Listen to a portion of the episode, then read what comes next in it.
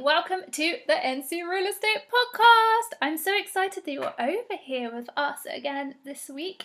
As always, super exciting things going on with NC Real Estate. So if you haven't yet got involved with us, make sure that you head over to my website www.ncrealestate.co.uk where there are so many things for you to get your investment journey really kick-started and continuing on with it.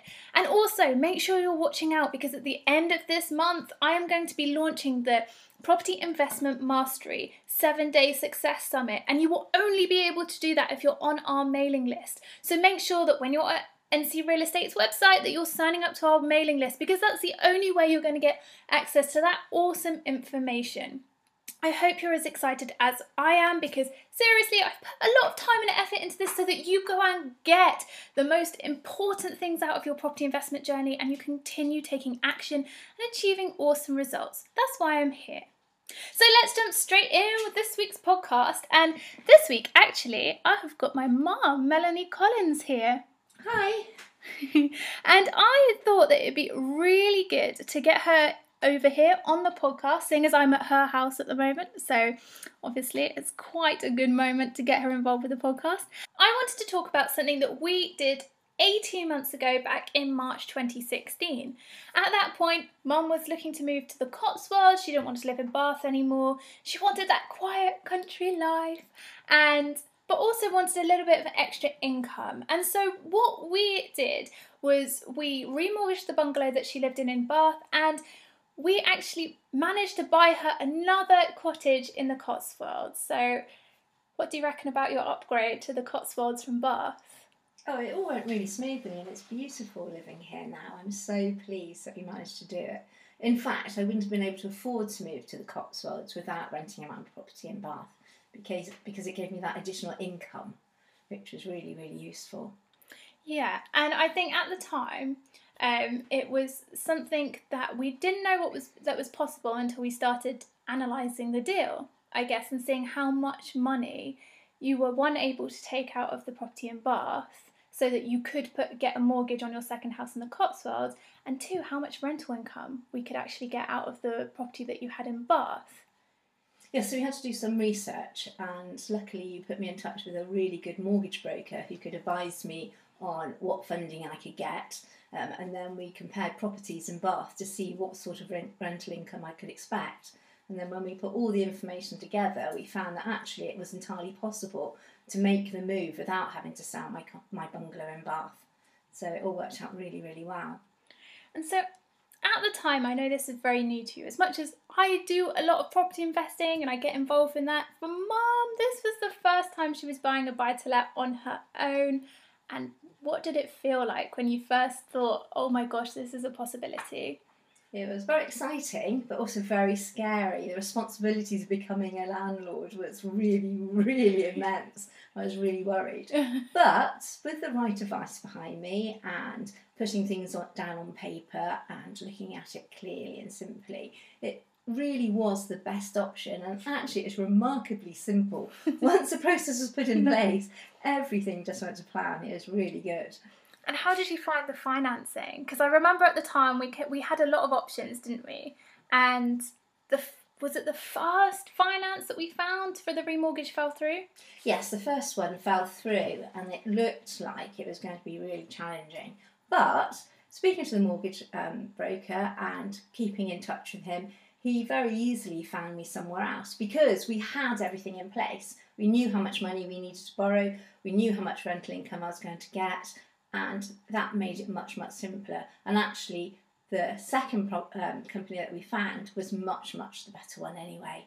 Um, and I've worked really well with them ever since, to be honest. Because your mortgages at the moment are precise. Precise mortgages for uh, my buy to let um, and principality to help me buy this property in the Cotswolds. And how have you found them as mortgage lenders? Um, they've both been very, very good. To begin with, all the communication had to be direct through the mortgage broker. Mm-hmm. But once the mortgages were in place and it was set up and started to run, um, I was then able to deal with them directly. And actually, it was very easy, and both companies have been very, very good to work with. Um, it's been open on both sides. They contact me, I contact them. I think it's gone very, very swimmingly, really. Which is good because a lot of people come to me and they say, my mortgage lender is really difficult to deal with and I don't have a great relationship with them, I don't know what's going on.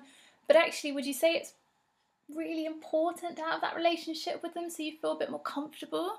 Yes, I think so. So being able to pick up the phone and speak to somebody is really, really important.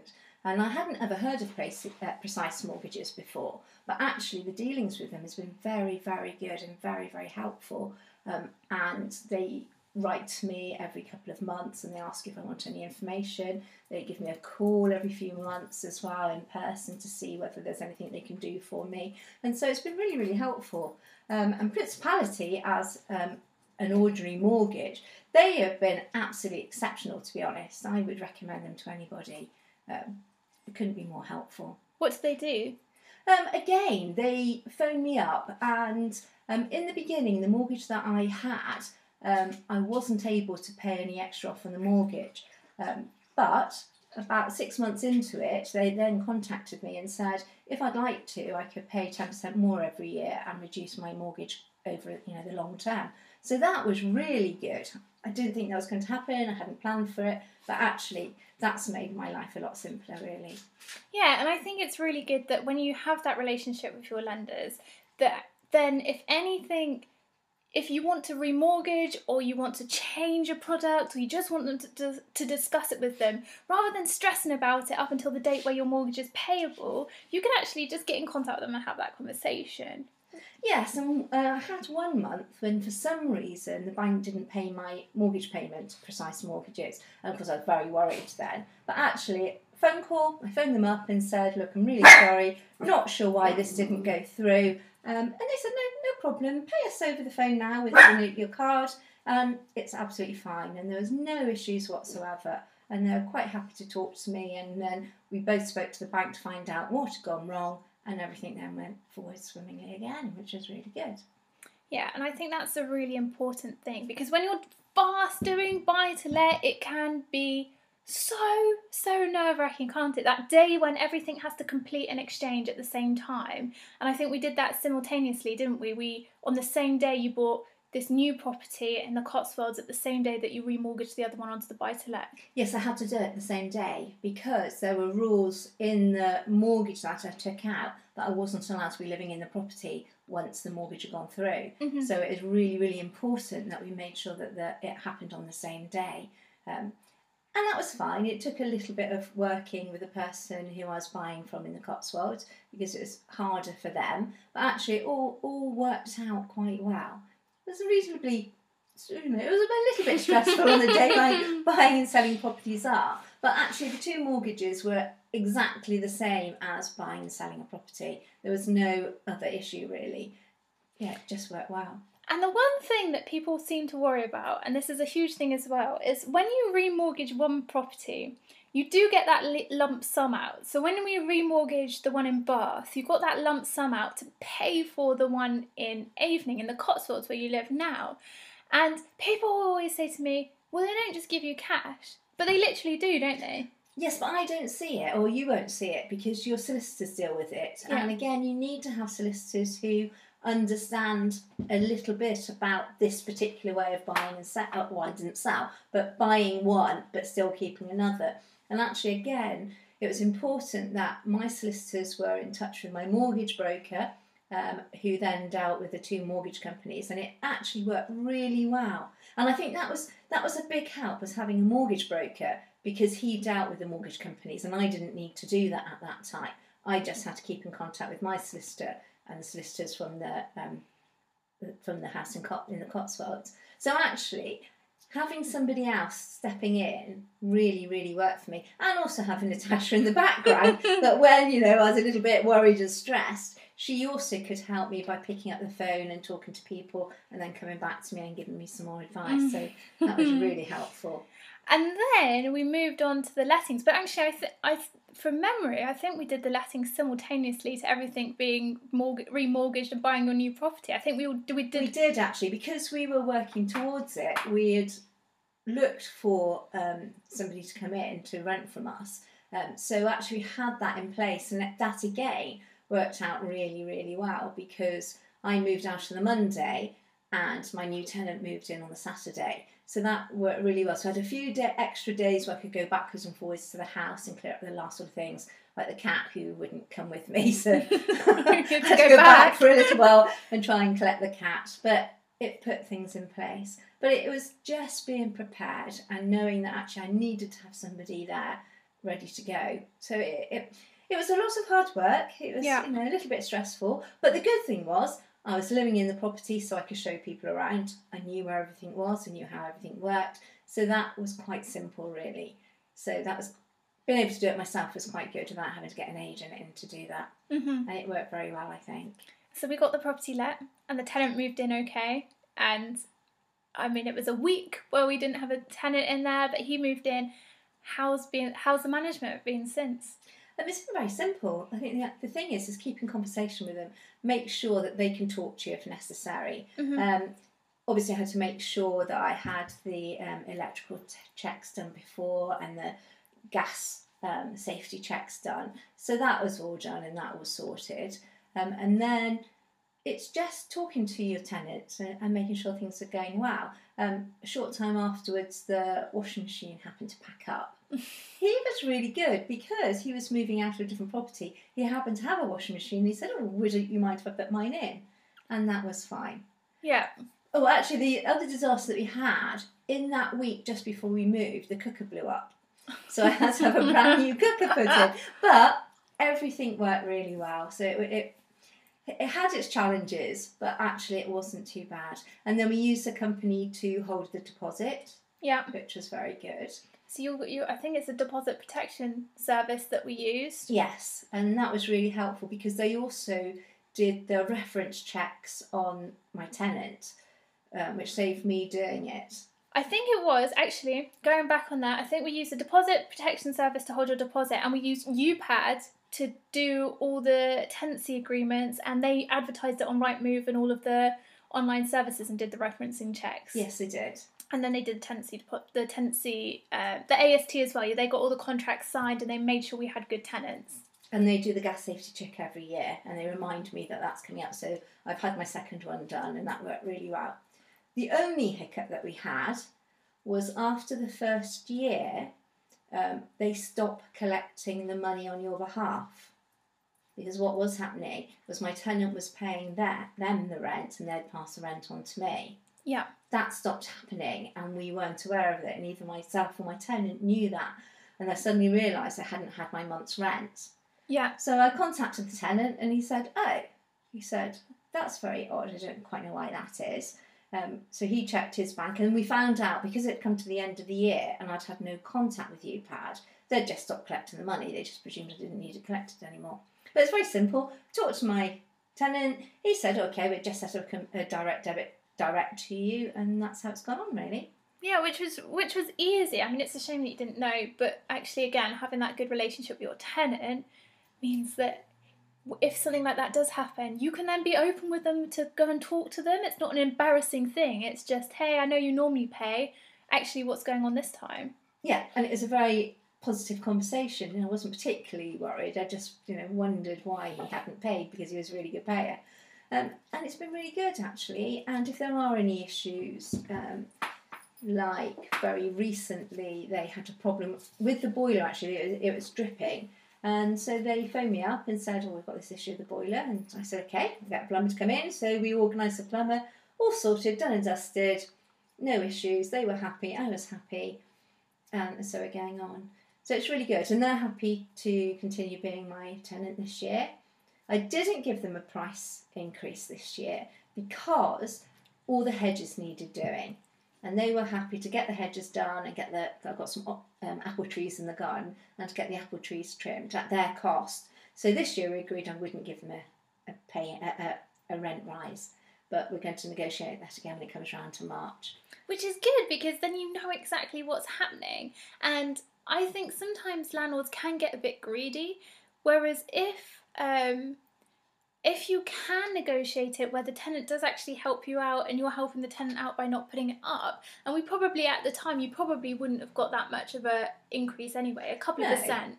So it's kind of swings and roundabouts, and they're helping you out, you're helping them out. So it works really well, and it's a good landlord tenant relationship then. Yes, I think I'm really lucky with these particular tenants. Um, it was hard work finding nice Mhm. tenants. I had a lot of students who came round and because they only wanted it for a few months. So it's just making sure you've got the right sort of person who matches your own expectations of what you would like in your property. So if you Mhm. meet the people in person, you know whether or not you're going to like them and whether they actually like your property. I think you know, put it through an agent. There's that they've got no no relationship with you. So if things go wrong, they're likely to get cross and their expectations are different. But when you have a conversation, he knows my circumstances, I know his circumstances, and actually it works really well. It's a, it's a good two way relationship at the moment. So, how much? Here's the question everybody's going to be asking: How much additional profit income do you get a month? My profit, the actual profit, The actual profit that you take after mortgage and maintenance and all of that. I would say it's around about two hundred and fifty pounds a month. Um, is my profit. Which is great. it's great, but obviously I just have to make sure that I put some of that aside in case of emergencies. So I've built up a little bit just to cover um, a month's rent, just in case I do have, you know, a time when I don't have a tenant in it. So it's just keeping that safeguard. If something awful goes wrong, um, then I've got somebody, you know, I've got something that I can use. You know, I'm not going to have to dip into my own money straight away. And the other thing I, I would say as well, I'd recommend is having a look at your insurance. I've got a very, very good house and building insurance, uh, tenant insurance with Saga. Of all people, they are absolutely fantastic. Six pounds a month, which I think is really, really good. And if something goes wrong with my property um, and it's in uh, that the tenant can't live there, then put them into other accommodation until they can come back at no That's cost so to me. good. It's such a good insurance, but I think it's important to make sure that you've got that in place as well. And also, actually, I think it covers if the boiler did blow up. I think it would cover that So. I need to check that, but I'm pretty certain that when I looked into it, it covered all that sort of thing, like new carpets. Um, it's a very, very good policy. Well, there but you I go. I would recommend looking around for that. Great tip of advice there for you. So let's wrap this up. Let me ask you, what is this? What what was the biggest worries you've had about owning a buy-to-let property? Um, I think having a tenant where things would go wrong and I wouldn't be able to afford to do it. Um, it feels like a lot of responsibility, but actually, it's okay. It, it doesn't take up much of my time. It's just having a two way conversation, I think. And what are the most rewarding things about having a buy-to-let? Well, the most rewarding, it may, means that I can live in the Cotswolds. I wouldn't have been able to take out the mortgage that I did on this property, and I absolutely love living in the Cotswolds and being able to lead the life that I want to live with that little bit of extra income from my rental property. Which is awesome. It also means that I've got another property that perhaps I can pass on to the children when you know when that day comes. That I've got an investment property for maybe when I retire, maybe to leave to the children. But it's it's there. I didn't have to sell the property in Bath. Which is it's, that's what it's all about, isn't it? That's what it's all about. That little bit of extra income, that allowing you to live where you want to live, and it's a beautiful house in the Cotswolds. Everybody, I come down as much as I want, and come down here and have a break. You can probably hear my dog Summer in the background barking because I always bring her down here because there's some beautiful, beautiful walks, and it's just a lovely retreat, really. I It is, think It's lovely. really nice retreat. So I hope that's open your eyes to for those of you who maybe haven't invested in property before or are slightly nervous about going forward again. It's giving you some insight into someone like my mum who'd not done it before and and had wanted to but hadn't had the confidence to do it and she ended up really really making a success of it and actually being able to live in this dream house in the Cotswolds it's just beautiful and really up up leveling her life to something that she really wanted to do, which is I think great. It's a awesome message, and I hope that you guys get a lot out of that. So I'm going to wrap up this podcast this week. I hope you've enjoyed it. I hope it's opened your eyes to what you can do if you're ready to get into buy to lets, and I hope it makes you feel that confidence and not worry about it so much. And if you do want to ask any questions about this, do email me, Natasha at ncrealestate.co.uk, And if you do have any questions for my mum, I can pass on the questions as well. So you don't have to ask me, I can forward them and uh, she'll come back to you on that. So all that leaves me to say is thank you for coming and listening this week. Um, I'm sorry if you got distracted throughout by the dog. It's just a matter of circumstance that I can't close her out. But uh, she loves getting involved with these. Every time I mention the word podcast, she's around getting involved. Um, so I hope you've enjoyed this, aside from the slight distraction. And do come on over to www.ncrealestate.co.uk where I offer loads of property advice. You can see the services that I offer and you can get involved. I really want you to enjoy your property journey and I really want you to make a success of it. So do make sure you're visiting me and my website and getting the most out of it. So I can't wait to catch up with you again soon. I hope you have a lovely week and I wish you all the success.